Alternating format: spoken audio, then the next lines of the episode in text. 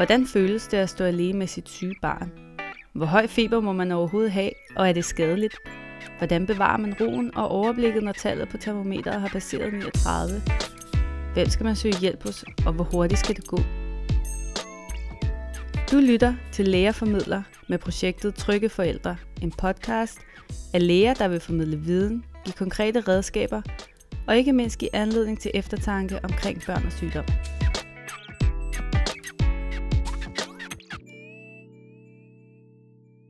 Hej og velkommen til. I denne delepisode omkring mavepine skal du høre om laktoseintolerans. Jeg hedder Ida Bjerring Sørensen og er en af grundlæggerne bag Læger Formidler.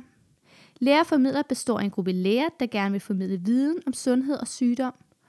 Og denne podcast, du lytter til lige nu, hedder Trygge Forældre og handler om, hvordan man som forældre kan blive tryggere i håndtering af sit barns sygdom. For at få svar på vores spørgsmål omkring mavepine, har jeg interviewet diætisten Anne Bille Olin og børnelægen Anders Pærregaard. Og måske I allerede kender Anders Pærregaard fra episode 7 omkring direkte opkast og ondt i maven. Da de to søde eksperter havde rigtig meget spændende og vigtig viden at give videre, endte det med at blive et rigtig langt interview. Og derfor har vi valgt at dele maveepisoden op i 4 episoder. Så der er en laktoseintoleranseepisode, som er den episode, du lytter til nu, lige nu.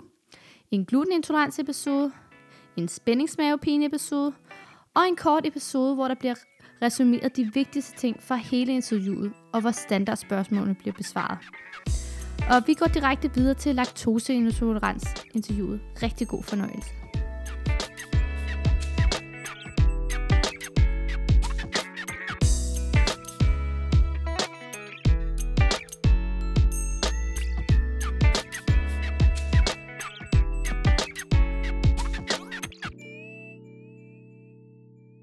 Hej Anna og Anders. Tusind tak, fordi I vil deltage i det her interview.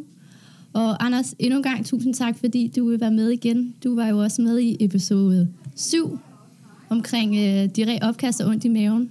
Jamen, vi glæder os til at være med. Vi tror, det bliver sjovt at komme ud med vores budskaber på den her måde. Vi glæder os. Dejligt. Men vil I til start lige fortælle mig og lytterne lidt om jer selv og jeres baggrund, hvis vi starter med dig, Anne? Ja, jeg hedder Anne Olin, og jeg er ledende diætist her på børneafdelingen på Hvidovre Hospital. Og det har jeg været i 10 år. Jeg har med børn og forældre at gøre hele dagen. De fleste kommer ambulant, men også de børn, der kommer hjemmefra. Eller der er indlagt og kommer ind akut. Mm. Ja. Og hvad med dig, Anders? Jamen, jeg hedder Anders Pærregaard. Jeg er en af overlægerne på børneafdelingen, og jeg... ser og behandler alle mulige slags børneproblemer, men nok mest børn med problemer i maven og i tarmen og ernæringsproblemer. Mm, godt. Men i dag skal vi jo snakke om gluten- og laktoseintolerans og spændingsmavepine. Og fælles for de her tilstande er, at de giver ondt i maven over længere tid. Det man også kalder kroniske mavesmerter. Mavesmerterne kan måske blive så invaliderende, at barnet bliver indskrækket i de sociale aktiviteter, skoletid. Og derfor mener vi også, at det var et rigtig, rigtig vigtigt emne at tage op. Og faktisk var der flere forældre, der også efterspurgte det her emne på de sociale medier. Men lad os starte ud med gluten- og laktoseintolerans. Det er jo kommet mere og mere op i tiden, og jeg har oplevet, da jeg sad i almen praksis, at skulle undersøge en hel del for det. Hvorfor tror I, der kommer mere fokus på det? Der kan dels være tale om, at der fra faglig side er mere opmærksomhed, i virkeligheden allermest, fordi i befolkningen, særligt blandt unge, er mere og mere interesse for betydning af, hvad man putter i munden, hvad man spiser, hvordan ens livsstil er, bliver mere og mere en sammenhæng med, hvad man også spiser. Sygdommene som sådan har ikke ændret hyppighed. De er der, som de har været i de sidste par årtier. Mm. For at vi ikke bliver forvirret og blander de her intolerancer alt for meget sammen, så tænker jeg, at vi lige deler dem op. Så hvis vi starter med laktoseintolerans, som også kaldes mælkeintolerans, laktasemangel eller laktosemalabsorption. Er der noget andet, der kan tilføjes her?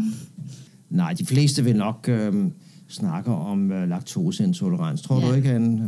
Hvordan er du vant til, at det bliver omtalt, når du snakker med familierne? Jeg er vant til, at forældrene de blander det sammen. I hvert fald, at de har svært ved at holde ud fra hinanden, hvad der er en mælkeallergi, og hvad der er en intolerans. Ja. Men hvorfor er det ikke allergi, og hvad er det forskellen er? Laktoseintolerans, det skyldes, at tarmens enzymer ikke er i stand til at nedbryde laktose, altså mælkesukker. Så det er simpelthen, fordi tarmen har mistet de enzymer, der skal til for at nedbryde mælkesukkeret. Ved allergi, der er det en immunreaktion over for en bestanddel i mælk, og det vil i praksis altid sige mælkeprotein. Er du enig i det, Anne? Ja, fuldstændig. Det var godt. Lad os starte med at få det her laktoseintolerans-begreb på plads. Hvad vil det sige at have laktoseintolerans? Laktoseintolerans, det dækker nogle symptomer, som barnet eller den voksne får fra maven, og som skyldes indtag af mælkeprodukter med laktose. Og der skal man altså skelne det fra komælksallergi, som er en allergisk tilstand, der skyldes mælkeproteinerne. Det snakker vi ikke om i dag. Nu er det udelukkende laktoseintolerans, og det er en problematik, der opstår, når tarmens enzymer ikke er i stand til at nedbryde laktosen, altså mælkesukkeret, og man får nogle symptomer fra maven af den grund. Mm. Hvor hyppigt er laktoseintoleranser blandt børn? Ja, det ved jeg ikke, om vi har tal på. Vi ved, at voksne danskere har laktoseintolerans hos, jeg tror, det er 8-10%. Og hvis vi bevæger os uden for Nordeuropa, så er det jo 75% eller endnu flere af den voksne befolkning, der har begrænsninger i, hvor meget mælk de kan drikke, uden at få symptomer på laktoseintolerans. Men når det er hos børnene, så er der ikke rigtig nogen sikre tal. Det er i hvert fald ret sjældent hos børn. Sådan at forstå, at det optræder indimellem hos teenagerne, det optræder sjældent, men ses indimellem hos skolebørnene, særligt hos de grupper af befolkningen, der ikke etnisk stammer fra Nordeuropa, og så ses det meget sjældent før skolealderen. Det er i hvert fald mit indtryk. Hvordan er det hos jer, Anne? Særligt med børnene inden skolealderen, der synes jeg, vi ser laktoseintolerans meget sjældent. Ja, vi ser det meget sjældent, men der er rigtig mange forældre, der tror, at børnene ikke kan tåle mælken. Og jeg tænker, det er fordi, at det er en stor fødevaregruppe for børnene, og det er meget nemt at kaste over den, fordi mange børn jo, rigtig mange børn får mælk, specielt i Danmark. Mm. Så hvis der er problemer med mælk i vuggestuealderen, måske også børnehavealderen, så er det meget mere sandsynligt, at det er komælksallergi. Præcis, hvor man skal ind og fjerne hele mælkeproteinet. Så er det både laktosen og proteinet. Er laktoseintolerans arveligt? Den store gruppe af laktoseintolerans, som vi snakker om i vores dagligdag, den er arvelig. Mm. Der findes også nogle former, som er meget sjældne, for eksempel forbigående i forbindelse med det, vi skal snakke om lidt, nemlig glutenintolerans, cøliaki. Men for praktiske formåls skyld, når vi snakker om laktoseintolerans blandt danskerne, så er det den arvelige form. Og hvilke symptomer er der så ved laktoseintolerans? Det er symptomer fra maven, og det vil sige, det er diarré, og det er luft, og det er mavekneb. Og hvor lang tid efter indtagelsen af laktoseholdige produkter kommer så de her symptomer? Det er meget forskelligt. Nogen får det lige efter, og nogen får det timer efter. Okay. Og det er jo fordi, det findes i forskellige varianter. Yeah. Det er nemlig ikke sådan, det er aldrig sådan, at der er nogen, der slet ikke kan tåle laktose. Det vi snakker om, det er begrænsninger i, hvor meget man kan tåle. Selv laktoseintolerante voksne og børn kan altid tåle at drikke en lille smule mælk, et lille glas mælk. Men for nogens vedkommende, der kommer der så hurtigt symptomer, når man drikker mere. Hos andre, der skal man faktisk drikke en hel del, før de mærker ubehag og gener. Okay, så det er meget forskelligt, kan jeg høre. Ja, og det viser sig også ved, om de symptomerne kommer tidligt, eller om de kommer sent. Ofte er der forskel på sygdomspræsentationer afhængig af barnets alder. Er der også forskel på symptomerne her? Det er der vel egentlig ikke. Er der det, Anne? Nej, det tænker jeg ikke. Jeg tænker, det er meget det samme, men det kan jo være svært på et mindre barn at finde ud af, hvad det er, der er årsag til, at de har ondt i maven, eller lige pludselig får diarré eller tynde afføring. Mm. Nu kunne jeg også forstå, at det var sjældent, at man så det, altså hos de helt små, ikke? Så. Ja, i virkeligheden er det jo hyppigst hos de store børn, der kan forklare om deres symptomer på samme måde, som hvis det var voksne. Mm. Er der andre ellers tilstande, som viser sig på samme måde? Ja, altså, du kan godt opleve lidt de samme symptomer ved det, vi skal snakke om lidt, ved cøliaki, glutenintolerans. Og du kan også godt opleve de samme symptomer hos den tilstand, der er så rigtig, rigtig hyppig hos voksne, som man kalder irritabel tyktarm, og som også findes, om end sjældnere, hos børn. Altså rumlen i maven, luft, vekslende afføring, mavekneb. Hvornår skal man så tage sit barn til læge, når man mistænker, at det har laktoseintolerans? Ja, men man kan jo godt starte selv derhjemme med at teste det lidt. Mm. Fordi er det sådan, at symptomerne starter allerede efter indtagelse af nogle små dråber mælk, så skal man jo tænke, om det kunne være mælkeallergi, og det er rigtig svært at finde ud af selv. Så der vil jeg råde at gå til lægen, så snart man er sikker på, at man har sådan et problem. Mm. Er det sådan, at det bare drejer sig om, at der kommer noget maveuro, når man indtager større mælkemængder, så kan man jo godt selv begrænse det lidt og se, om problemet forsvinder. Altså på den måde klare det selv. Men hvis man er i tvivl om, hvad der er op og ned i det her, og det kan man hurtigt blive, eller hvis man har brug for råd, eller hvis man ikke helt er klar over, hvornår man skal supplere med kalktilskud, så skal man til lægen og diætist. Mm. Hvad synes du om det, Anne? Ja, jeg tænker altid, det er dejligt, at der kommer nogen og snakker med mig. Jeg tænker også, at man netop kan prøve, om der kommer symptomer efter, børnene har indtaget risengrød eller koldskål, eller altså andre mælkeprodukter, hvor man indtager en større mængde. Og hvis man kan begynde at se et mønster i det, så kunne man, som Anders siger, prøve at se, om der er en forskel, hvis det så er en mindre mængde, eller er det noget, som forældrene også begynder at blive urolige for. Mm-hmm. Er der nogle bestemt antal dage, I vil have, at de skal undersøge det her? Jeg tænker, at man kan jo gøre det, at man på et tidspunkt, hvor man har en fridag, og har lidt tid til at observere symptomerne, jamen så kan man sige, nu byder man sit barn et stort glas mælk, eventuelt 2 store glas mælk, for det burde, 2 store glas mælk burde være nok til at udløse symptomer hos de fleste, hvis man har laktoseintolerance. Mm. Og så holder man altså øje med, om der kommer luft i maven, om der kommer diarré, og om der kommer mavekneb. Mm. Og der skal man altså have nogle timer til at observere det bagefter. Og det kan man jo godt gentage et par gange, hvis man vil være helt sikker. Der er ikke noget farligt ved det. Hvordan, Anders, vil du så undersøge de her børn, og de så kommer til dig, hvis det er, du mistænker, de har laktoseintolerans? Hvordan vil du undersøge for det? Jamen, jeg vil nok starte med også lige at overveje, om der kunne være nogle andre forklaringer. Mm. Det er min del af jobbet specielt, ikke?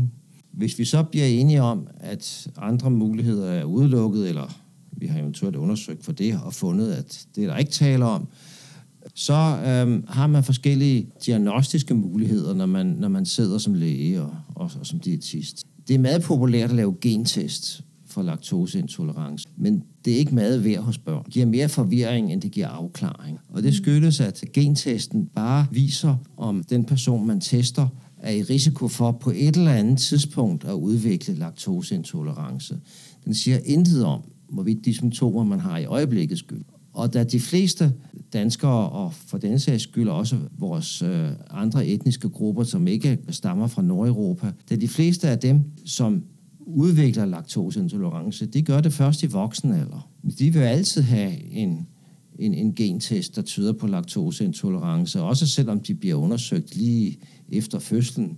Derfor så hjælper den test ikke rigtig noget, når det er børn. Vi laver i stedet for en af de tests, som man kalder laktosetoleranstest, hvor barnet drikker noget mælkesukker, som er opløst i vand, og så måler man, kroppen kan nedbryde det og optage det i blodet, og det gør man enten gennem en pustetest eller ved at man måler nogle blodprøve i en fingerspids 3-4 gange i den efterfølgende time. Hvis man så finder ud af, at ens barn har laktoseintolerans, hvilke kost skal man så holde sig fra, Anne? Jamen, så skal man jo holde sig til en laktosefri kost. Det vil sige, at man undgår mælkesukkeret i de mælkeprodukter, man eventuelt indtager. Og heldigvis er det jo blevet lidt ind at undgå laktose, så derfor findes der rigtig mange laktosefri mælk og yoghurt og piskefløde og smør og sådan noget. Men altså for langt de fleste er det egentlig mælk. Det er mælken, som er nødvendig at købe laktosefri. Det er ikke nødvendigt at købe en smør, der er laktosefri, fordi mængden, man bruger af smør, er meget lille. Så på den måde er der rigtig mange produkter, som man kan få laktosefrit, men som ikke er nødvendige. Og langt de fleste er det laktosefri mælk som det primære, som barnet har gavn af. Det kan vel stadig godt være udfordrende at spise ude, når det er, man har et barn med laktoseintolerans, da mælkeprodukter indgår i mange retter. Har du nogle gode råd til de her forældre, der står i sådan nogle situationer? Altså fordi børnene jo godt kan tåle en vis mængde laktose, så er der jo rigtig mange retter, som man kan spise, når man er ude. Altså man kan undgå en ret med meget sovs, for eksempel, hvor der typisk vil indgå mælk i. Og så holde sig til nogle mere rene fødevarer, hvor man kan se, at for eksempel kød eller grøntsager eller pasta, ris og kartofler, altså er det nogen, man kan se fødevarerne, de ikke er skjult i noget dressing eller sovs. Og så vil det ikke være noget problem at spise ude. Det er mere, hvis man køber sammensatte produkter, og hvis man har en reaktion på selv små mængder laktose, så begynder det at blive svært. Men hvis man har en laktoseintolerans, som de fleste har, hvor de godt kan tåle op til i hvert fald 1 deciliter mælk eller mælkeprodukt uden at reagere, så kan man spise de fleste produkter, man køber. Det lyder godt. Ja. Det er jo rigtig vigtigt for børn at få kald, imens de vokser. Og jeg har lært, at kald hovedsageligt kommer fra mælkeprodukter. Hvordan kan man sikre sig, at ens barn får tilstrækkeligt med kalk? Altså hvis man køber den laktosefri mælk, jamen, så er der også kalk i, ligesom der er i almindelig mælk. Så på den måde, hvis man bruger laktosefri produkter, og får, ligesom Sundhedsstyrelsens anbefalinger er, de her 350-500 ml mælk eller mælkeprodukt om dagen, selvom de er laktosefri, jamen, så indeholder de det kalk, børnene skal have. Er der andre vitaminer eller mineraler, man kan risikere sit barn for mangel af? Altså umiddelbart ikke, hvis børnene netop får de her laktosefrie produkter. Hvis man vælger, at ens barn får meget lidt mælkeprodukt, så skal man selvfølgelig være opmærksom på at gå ind og supplere med kalktilskud. Okay. Men hvis man udelukkende tager laktosen væk og bruger laktosefrie produkter, så kan man ved en almindelig børnevariationskost sagtens få de vitaminer og mineraler, man har brug for. Hvornår skal de her forældre eller børn så modtage vejledning fra en diætist? Altså jeg synes jo, de skal vejledes, hvis de bliver i tvivl. Altså hvis de er i tvivl om det er en allergi eller intolerans. Hvis de er i tvivl om, det er mælken, der giver symptomer. Hvis de er i tvivl om, hvor stor en mængde barnet skal indtage. Så kunne de sagtens blive set af en diætist, og så vi er sikre på at guide dem den rigtige vej. Og nu kom du ind på her tidligere, at der faktisk mange steder, så kan man købe de her laktosefri produkter. Ja. Men er der nogle specielle steder, man sådan... Nej, jeg tænker nu heldigvis, så bliver der større og større udbud af de her laktosefri produkter. Så i alle supermarkeder kan man få, både i den billige ende og i den dyre ende. Ikke? Alle supermarkeder har laktosefri produkter nu. Kan man behandle laktoseintolerans? Du kan snyde og indtage laktase, som det hedder, enzymet, der skal nedbryde laktose, samtidig med, at du indtager mælkeprodukter. Men du kan ikke helbredes, eller hvad man skal kalde det, for at have laktoseintolerans. Faktisk er det jo sådan, at det er også nordeuropæere, der er de unormale. For vi har en mutation, der gør, at vi kan blive ved med at nedbryde laktose, de fleste af os resten af livet. Det er resten af verdens befolkning, der er normale. Og der er der altså en del af normalitetsbegrebet, at man mister evnen til at nedbryde laktose. Men Anna, er det ikke rigtigt? Behandling af laktoseintolerans, det må vi se som muligheden for at enten indtage laktosefri produkter, eller at indtage en laktase. Er det dråber eller tabletter? Eller er det ikke? Kapsler, ja. Kapsler, som man kan åbne og enten drysse på produktet, eller man kan spise lige før et måltid. Mm. Det er nogle, man køber i håndkøb på apoteket. Nogle, ja, de koster lidt, men hvis man så kan få en soft ice, eller man kan spise det med, så man bliver får serveret, når familien er ude, så er det også en vigtig del af. Bestemt. Ja. Så det er heller ikke noget, man bare vokser fra, men hvis det er, man har fået det, så... Ja. Så hvis man har udviklet laktoseintolerance, så ændrer det sig ikke. Mm-hmm. Og man kan heller ikke træne tarmen op igen. Og man kan heller ikke udskyde tidspunktet, hvor tarmen mister evnen til at fordøje laktose. Det kan man ikke udskyde ved at træne med at spise laktoseholdige produkter. Det er noget, som ligger i vores gener, og det er vi uden indflydelse på. Okay. Kan børnene have øget risiko for udvikling af andre lidelser senere hen? Nej, der er ingen sammenhæng. Det var godt at høre. Kender I til nogle myter omkring laktoseintolerans, som vi skal have eller afkræftet her i dag? Altså jeg oplever rigtig tit, at familierne tror, at man helt skal undgå laktosen. Altså i første omgang bliver de i tvivl om det er mælkeproteinet eller laktosen, fordi rigtig mange familier ikke kender forskellen. Og så er der så rigtig mange familier, der tror, at børnene slet ikke må få laktose, og derfor bliver nødt til at købe laktosefrit smør eller laktosefrit piskeflyde for eksempel, og at det for langt de fleste er unødvendigt at gå helt ned i de små mængder. Ja, det er jo rigtig godt at høre. Her til sidst, inden vi afslutter laktoseintolerans, har nogle gode råd til forældrene eller børnene, der har laktoseintolerans? Altså, jeg tænker jo, at det er rigtig vigtigt, at forældrene ved, at der sker ikke noget, hvis børnene kommer til at få for meget laktose. De kan få ondt i maven, de kan blive utilpasse. Men hvis børnene nu synes, at det var en soft ice, der var helt fantastisk, eller noget andet, jamen så er der nogle gener bagefter, som selvfølgelig ville være rart at undgå, men at på den måde er det ikke ligesom en allergi, eller at der kan komme en større, mere alvorlig konsekvens ved at indtage de her ting. Så jeg tænker, at det er lidt mere at turde lege med mængderne af, hvad kan mit barn tåle? Fordi det kan godt være anderledes i forhold til, hvad andre børn kan tåle. Ja, det er også meget rart at vide.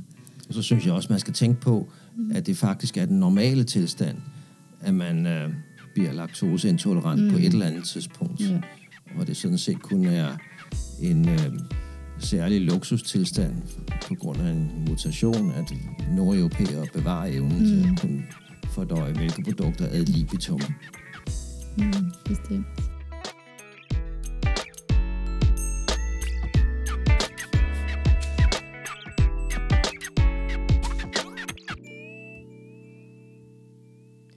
Tusind tak til Anne og Anders for et meget lærerigt interview. På vores hjemmeside har vi lagt links op til de anbefalede kilder. Derudover vil der løbende, mens at episoden bliver lagt op, ligeledes lægges video op, hvor der kort resumeres noget af de vigtigste, der skal vides inden for laktoseintolerans, glutenintolerans og spændingsmavepine, både fra diætisten og lægens perspektiv.